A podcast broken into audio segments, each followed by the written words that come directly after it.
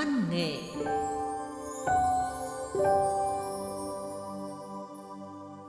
Thưa quý vị và các bạn, nhà văn Đào Hữu Phương là hội viên Hội Văn học Nghệ thuật Thanh Hóa. Hiện ông đang sinh sống tại xã Xuân Bái, huyện Thọ Xuân, Thanh Hóa. Ông là tác giả của nhiều tiểu truyện ngắn, truyện dài có giá trị, tiêu biểu như Những người bạn trí thân, Chuyện nơi phố nhỏ, Chiếc cối sai thần, Mèo hoang, Con sáo nâu, Báu vật trở về, Thành hoàng quê ngoại, Truyền thuyết trong mây, con nuôi ngựa thần, Chuyên án cuối năm, Màu nắng, Tiếng vọng rừng xanh, Vọng phu hai mặt, Chuyện nhà là chuyện ngắn, xoay quanh câu chuyện tình yêu của ba nhân vật Chiến, Lan và Đông. Đông yêu Lan say đắm, còn người chị yêu lại không phải là anh mà là Chiến. Nhưng rồi Chiến đi bộ đội, Lan ở nhà, nhận được tin anh đã hy sinh. Vì có ơn với gia đình Đông nên Lan nên duyên vợ chồng cùng Đông. Liệu lấy Đông, Lan có hạnh phúc không? Và khi Chiến không hy sinh mà lại trở về làng, Chiến và Lan có nối lại tình xưa không? Mời quý vị và các bạn cùng nghe chuyện ngắn Chuyện nhà của nhà văn Đào Hữu Phương qua giọng đọc của An Thư.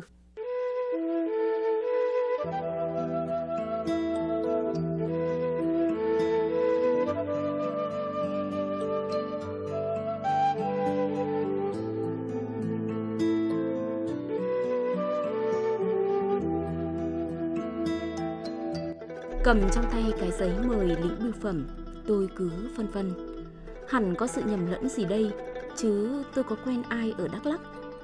Quen thân đến độ gửi qua như thế này lại càng không có. Hay là họ không thể được. Anh Chiến nhập ngũ, huấn luyện xong là vào thẳng chiến trường biên giới Tây Nam rồi sang Campuchia trong đoàn quân tình nguyện. Điểm đến của họ chỉ có thể là vùng đất ấy. Và lại hôm lên tàu, anh cũng chẳng đã nói với tôi là vào An Sang đấy sao? Tôi tìm bưu tá xã định gửi lại cái giấy mời, nhưng ông gạt đi.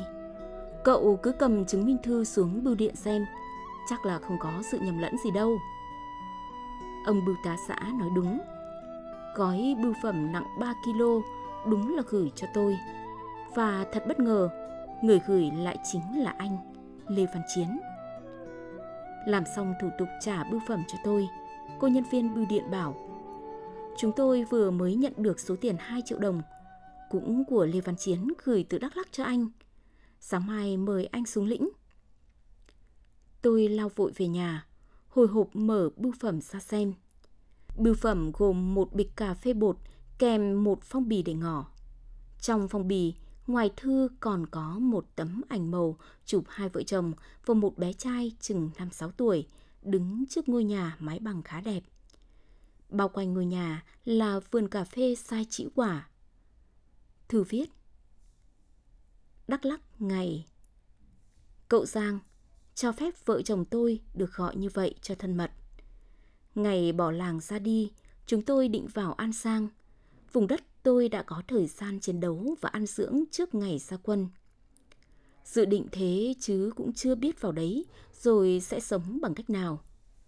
Nhưng trên tàu hôm ấy, May sao tôi lại gặp một người bạn là đồng đội cũ. Anh đưa vợ mới cưới vào Tây Nguyên lập nghiệp. Thế là chúng tôi quyết định xuống ga Nha Trang để lên Đắk Lắk trồng cà phê cùng họ. Sau hơn 6 năm, bây giờ chúng tôi đã có cuộc sống ổn định, đầy đủ và rất hạnh phúc. Cháu Việt Anh đã gần 6 tuổi, năm học tới sẽ vào lớp 1. Chúng tôi vẫn cứ trùng trình chưa dám về quê vì làng mình phong tục còn nặng nề lắm, nhất là định kiến với những cặp vợ chồng bất hợp pháp như chúng tôi. Cùng với món quà nhỏ này, tôi gửi cậu 2 triệu đồng để chi phí đi đường. Mong cậu thu xếp vào thăm chúng tôi một chuyến. Chỉ khi nào gặp cậu, nắm sơ qua tình hình rồi chúng tôi mới quyết định có về thăm quê hay không. Chúc cậu luôn vui, mạnh Chiến Lan. Tôi thở phào như chút được gánh nặng.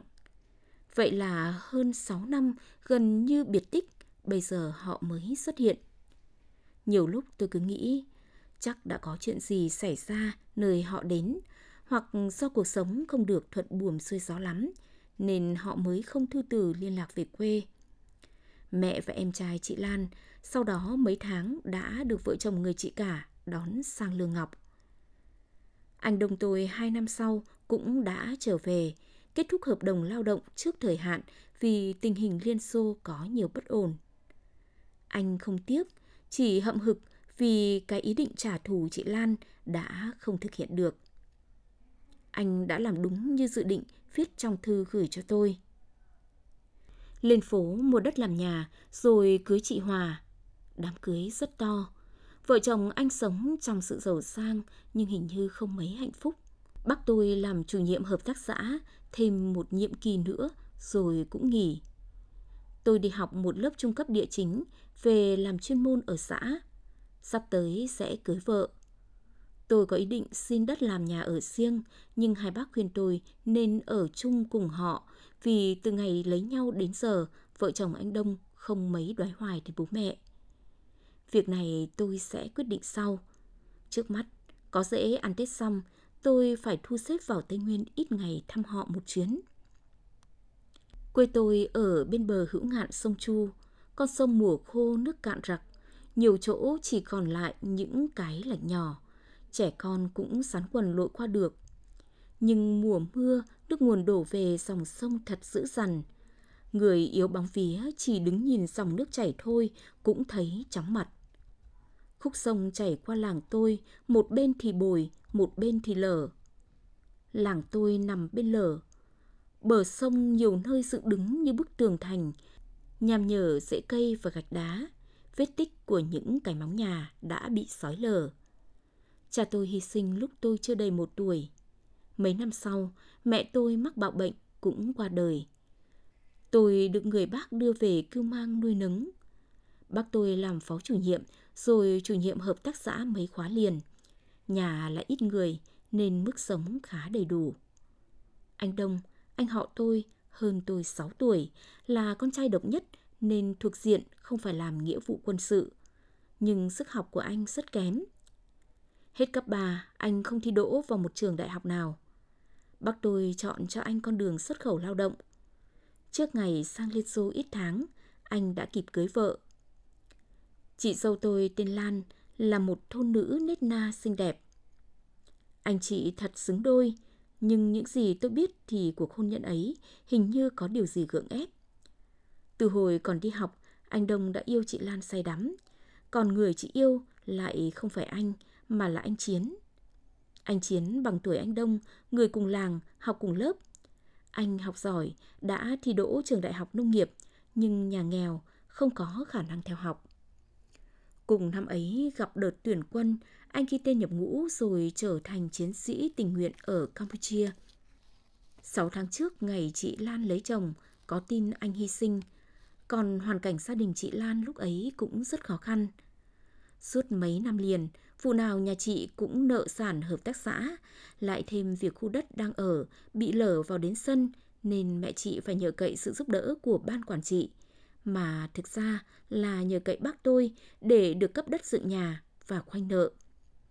Người ta bàn tán việc chị chấp nhận lấy anh Đông là làm theo ý nguyện của mẹ để trả cái ơn lớn ấy. Vì vậy mà trong lễ cưới và sau này, khi đã là thành viên trong gia đình, tôi thấy chị lúc nào cũng buồn. Anh Đông, ngược lại với suy nghĩ của mọi người, khi đã đạt nguyện vọng cưới được người mình mất bao năm theo đuổi, hẳn sẽ rất lấy làm mãn nguyện, thì lại có thái độ khá thở ơ lạnh nhạt. Anh không mấy mặn mà với vợ, thậm chí đêm đêm còn bỏ lên phố đi chơi, nhiều hôm khuya mới về, gọi cửa rồi chui vào giường tôi ngủ. Bác gái tỏ ra rất sốt ruột. Có lần bác gọi anh hỏi, còn cứ ham mê chơi bời như vậy thì liệu bao giờ mẹ mới có cháu bé Anh cười hì hì, mẹ cứ lo, bọn con còn trẻ, con cái sớm làm gì cho bận chân bận cẳng. Con đi xuất khẩu lao động, kiếm ít vốn làm ăn, về rồi đẻ cũng được. Anh nói thế, bác tôi chỉ thở dài. Sang Liên Xô được ít tuần, ổn định công việc, anh đã có thư về. Thư viết dài, kể chuyện nước người, hỏi thăm và chúc sức khỏe tất cả bạn bè là cán bộ của bác trai từ hợp tác xã lên xã, thăm tất cả họ hàng nội ngoại. Chỉ có chị Lan là không thấy anh nhắc đến. Tôi nghĩ chắc anh đã có thư riêng cho vợ, nhưng vì một lý do nào đấy, thư chưa về kịp. Bởi tôi cũng được anh viết cho một lá thư, chỉ khác là thư của tôi được gửi chung phong bì với sắp thư của gia đình. Chờ thêm ít hôm không thấy gì, chị Lan buồn lắm. Bác gái tôi thì luôn miệng trách. Cái thằng thật là đoảng. Rồi bác an ủi chị. Chắc là nó viết thư riêng cho con, nhưng quên không bỏ vào phong bì. Chứ lẽ nào đến thằng Giang nó còn có thư nữa là con. Tôi thấy chị Lan khẽ cười rồi lặng lẽ đi tìm việc làm. Cái thư anh Đông viết riêng cho tôi chỉ dài hơn nửa trang giấy. Hỏi sơ qua đôi điều lúc ở nhà hai anh em vẫn thường quan tâm và chốt lại một câu. Có nhiều chuyện cần tâm sự với em, nhưng bận quá chưa viết được. Sau này anh sẽ nói cụ thể. Tôi cố đoán mà không nghĩ ra điều anh định nói là gì, nên từ hôm ấy, ngày nào cũng phấp phỏng ngóng chờ thư anh. Một tháng sau mới có thư về, lần này tên người nhận ngoài phong bì là tôi. Tôi linh cảm có điều gì đấy rất nghiêm trọng nên tìm chỗ vắng bóc thư xem luôn. Đúng là có chuyện nghiêm trọng thật. Trong lá thư dài ba trang giấy, anh giải thích lý do vì sao từ ngày cưới nhau, anh và chị Lan chưa hề làm chuyện ấy. Theo anh, việc chị Lan từ chối tình yêu của anh và quyết tâm chờ đợi anh Chiến đã làm anh bị xúc phạm và bẽ mặt với bạn bè. Nó đã vượt quá sức chịu đựng của anh. Chị Lan nhận lời lấy anh, đồng ý để bố mẹ anh đến nhà ăn hỏi và tổ chức lễ cưới là do hoàn cảnh gia đình quá bức bách. Và lúc ấy trong làng đã có tin anh Chiến hy sinh. Tóm lại, anh chấp nhận cưới chị chỉ để làm một việc duy nhất là trả mối hận tình ấy. Còn mục tiêu mới của anh bây giờ là chị Hòa, thợ may trên phố, nơi anh thường xuyên lui tới mỗi đêm từ sau ngày cưới cho đến lúc lên đường sang Liên Xô. Anh bảo, việc chị Lan bây giờ cứ treo đấy. Khi nào chán thì phải tự bỏ về, chứ anh không chủ động ly dị. Ta sẽ làm cho nàng khốn đốn, cuộc đời nàng sẽ không có mùa xuân. Ba năm nữa, hết thời gian lao động trở về, anh sẽ lên phố mua đất làm nhà và cưới chị Hòa. Đó mới là mối tình đích thực của anh. Đọc thư của anh tôi thật sự bàng hoàng. Không ngờ anh lại có suy nghĩ và kiểu trả thù vợ mới cưới của mình kỳ quái như vậy. Trước này tôi rất nể trọng và thương chị Lan. Bây giờ tôi càng thương chị hơn. Liệu chị có biết mình đang là nạn nhân của một âm mưu? Để thoát khỏi cái gia đình này, chắc chắn chị chỉ còn nước khăn khói bỏ về nhà mẹ đẻ, cũng tức là chuốc lấy cái tiếng gái bỏ chồng. Đấy là điều chưa bao giờ xảy ra ở làng tôi. Rồi chị sẽ rất khó lấy chồng. Sẽ không một chàng trai nào tin suốt mấy tháng trời chung sống với anh Đông, chị vẫn chưa một lần làm vợ. Cả nhà không ai hay biết ý định của anh Đông. Bác trai tôi do yêu cầu của công việc hợp tác xã rất ít bữa ăn cơm với gia đình. Chị Lan vẫn cần cù thức khuya dậy sớm, hết việc đồng áng lại việc nhà, lúc nào cũng luôn tay. Bác gái tôi thường xuyên nhắc chị giữ gìn sức khỏe và động viên chị cố gắng chờ đợi anh Đông trong thời gian anh lao động ở nước người. Làng tôi những năm nửa sau thập niên 80 lúc nào cũng như cái nồi nước sôi bị đậy vung chật. Các khoản đóng góp quá nhiều và quá cao đã khiến nhiều nhà lao đao, cuối vụ không đủ tiền được sàn. Không khí bất bình diễn ra ở khắp mọi nơi. Đúng lúc ấy trong làng lại xảy ra một sự kiện quan trọng – liệt sĩ Lê Văn Chiến trở về với cái ba lô lép kẹp và một bên chân giả. Thì ra tin anh hy sinh chỉ đúng một phần. Trong một lần truy kích bọn Khmer Đỏ, anh bị lạc rừng và đạp phải mìn dậm nát cả bàn chân trái. Anh nằm mê man bất tỉnh giữa rừng già Campuchia gần một ngày. Sau đó tỉnh dậy mới tự băng bó vết thương và lần tìm đường về đơn vị. Nhưng càng đi, anh càng bị lạc sâu vào rừng. Khi đã kiệt sức, May sao có mấy người dân bản địa đi lấy mật ong nhìn thấy. Họ đưa anh về phung chăm sóc chữa chạy. Gần 3 tháng sau vết thương mới thành sẹo và cũng phải mất 2 tháng nữa, sức khỏe anh mới hồi phục. Cả phum chỉ có mấy nóc nhà và tất cả cư dân ở đây đều là những người mắc bệnh cùi. Họ bị gom từ nhiều nơi về đây, sống biệt lập từ trước thời Khmer Đỏ lên nắm quyền, nên may mắn thoát khỏi họa diệt chủng. Anh ở lại trong phum cùng làm nương, hái lượm và chung sống với những người dân Campuchia bất hạnh và tốt bụng ấy. Sáu tháng sau, Nhờ sự giúp đỡ của họ, anh mới bắt được liên lạc với đơn vị và được đưa về nước. Sau một thời gian an dưỡng, anh được giải quyết chế độ thương binh và được ra quân. Việc anh Chiến trở về mang lại niềm vui lớn, không chỉ cho gia đình mà cả làng ai cũng mừng. Nhưng điều người ta bàn tán nhiều lại là chuyện của anh và chị Lan. Bởi trước đây trong làng không ít người, nhất là đám thanh niên biết mối tình tay ba giữa anh, chị Lan và anh Đông. Nhưng có lẽ người quan tâm đến sự kiện này nhiều hơn cả là hai bác tôi, đặc biệt là bác gái. Tôi thấy hình như từ hôm anh Chiến về làng, rất ít khi bác sai chị Lan làm những việc trước nay chị vẫn làm, như đi chợ hoặc lên phố mua hàng. Thành thử suốt ngày chỉ thấy chị quanh quẩn trong nhà, ngoài vườn. Nhận xét này của tôi đã được khẳng định. Một hôm bác sai tôi ra vườn bắt lụy cho mấy gốc cam, rồi theo luôn ra chỗ tôi làm nói nhỏ. Này Giang, bác dặn cháu việc này. Mày có nghe hàng xóm người ta đàm tiếu chuyện anh Chiến với chị Lan và anh Đông ngày xưa không? Anh mày giờ đang làm lụng cực nhọc ở xứ người. Bây giờ anh Chiến về, mày đi đâu, làm gì cũng phải để mắt đến chị Lan giúp bác nghe chưa? Người ta bảo tình cũ không rủ cũng đến. Để xảy ra chuyện gì vừa mang tiếng, vừa có tội với anh mày đấy. Thế là từ hôm ấy, tôi được bác giao nhiệm vụ theo dõi, giám sát chị dâu mình.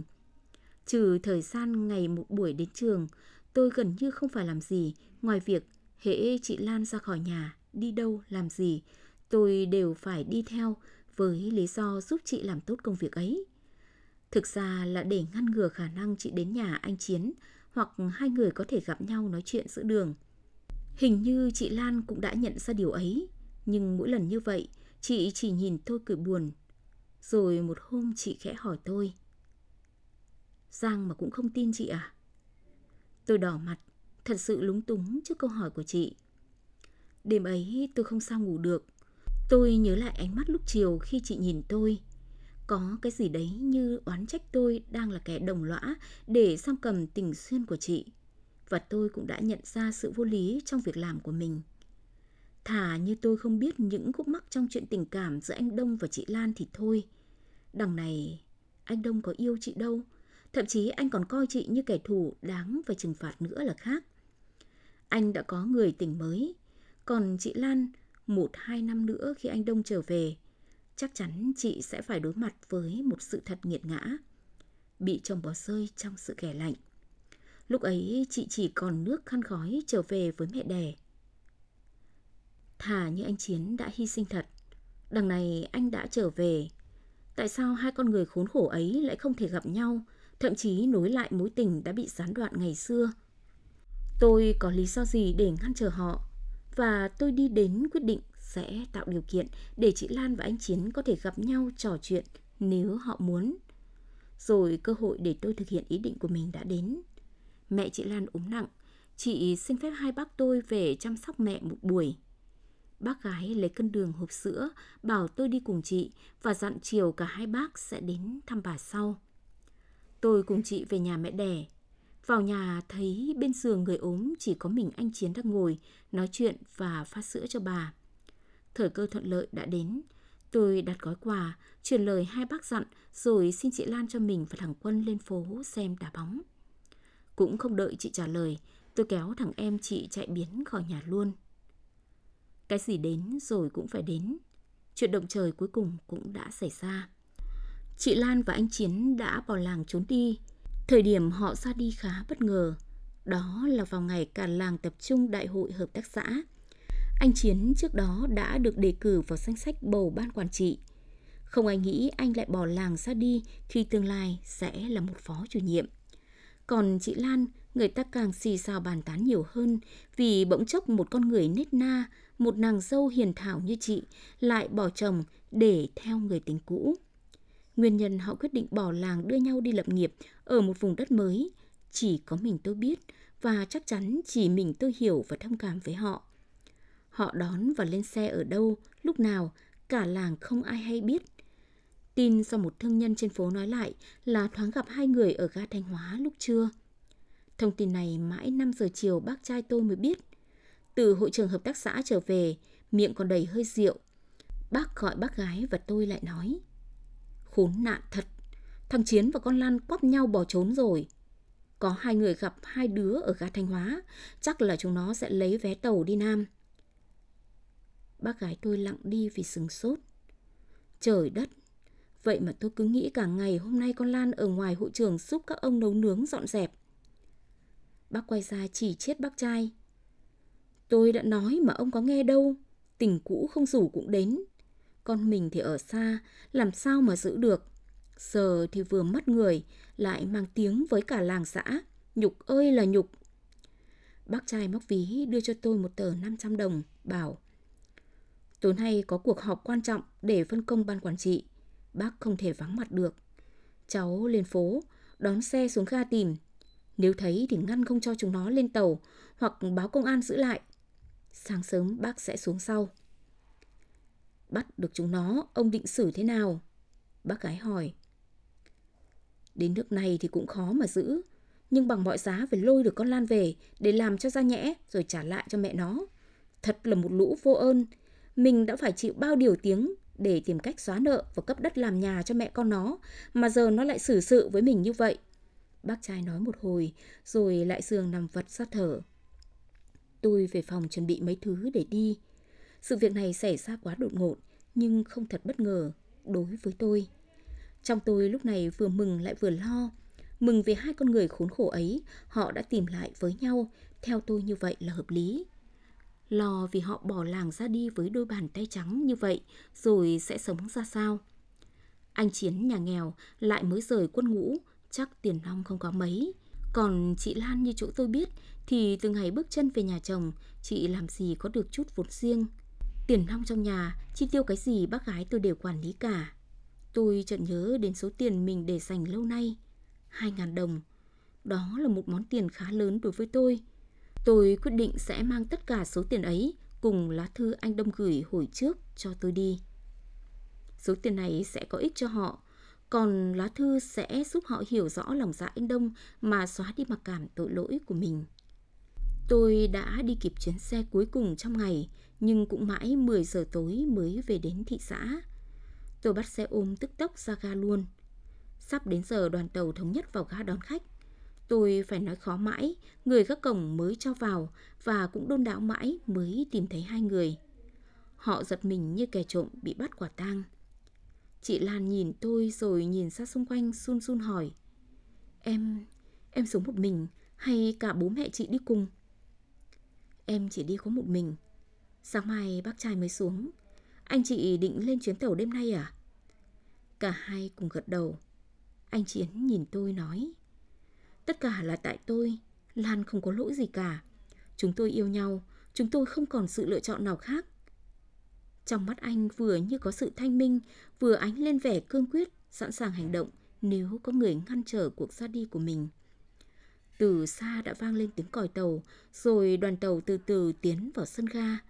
Thời gian không còn mấy, tôi kéo chị Lan lại, rồi gói tiền và lá thư vào tay chị, nói Anh chị cứ yên tâm mà đi, Chỗ tiền này là của em, chị cầm lấy, có thể sẽ phải dùng đến. Trong này có cả lá thư anh Đông gửi cho em. Nó sẽ giúp chị và anh Chiến hiểu mọi điều. Chúc anh chị hạnh phúc. Chị Lan vụt ôm lấy tôi, hòa khóc nức nở. Tôi giúp họ chuyển số hành lý ít ỏi lên tàu. Anh Chiến đứng ở bậc lên xuống, nắm chặt tay tôi, xúc động nói. Cậu Sang, suốt đời bọn tôi sẽ không quên ơn cậu anh chị định vào tỉnh nào trong ấy? Tôi vội hỏi. An Giang, anh đáp sau cái giật đột ngột của đoàn tàu và tiếng bánh sắt rào rào nghiến trên đường xay.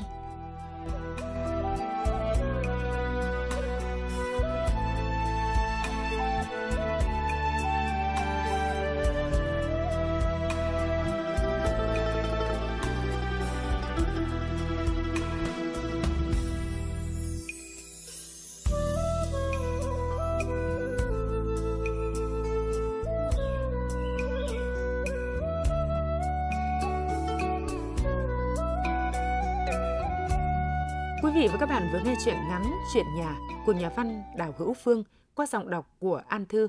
Chương trình trang văn nghệ của Đài Phát thanh Truyền hình Thanh Hóa xin được khép lại tại đây. Xin kính chào và hẹn gặp lại quý vị và các bạn trong các chương trình sau.